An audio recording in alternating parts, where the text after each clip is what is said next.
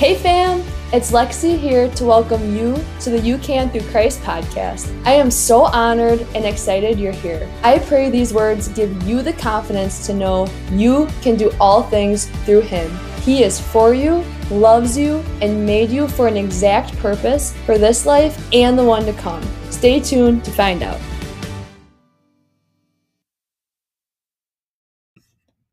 This part two of finding joy and contentment is going to be very brief as it just cut me off on the part one barely, but I do want to finish and conclude. So, honestly, joy can mark you as a believer. And here's the thing I have prayed for some pretty incredible events to happen in my life, especially recently, that God has been answering. But you know what? I have realized even though I see these mountains being moved right in front of my eyes, which brings joy, I am realizing my joy is completely rooted in His presence over His blessings.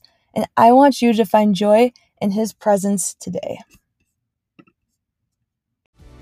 Thanks for hanging out with us. For more, go to youcanthroughchrist.com. You are loved.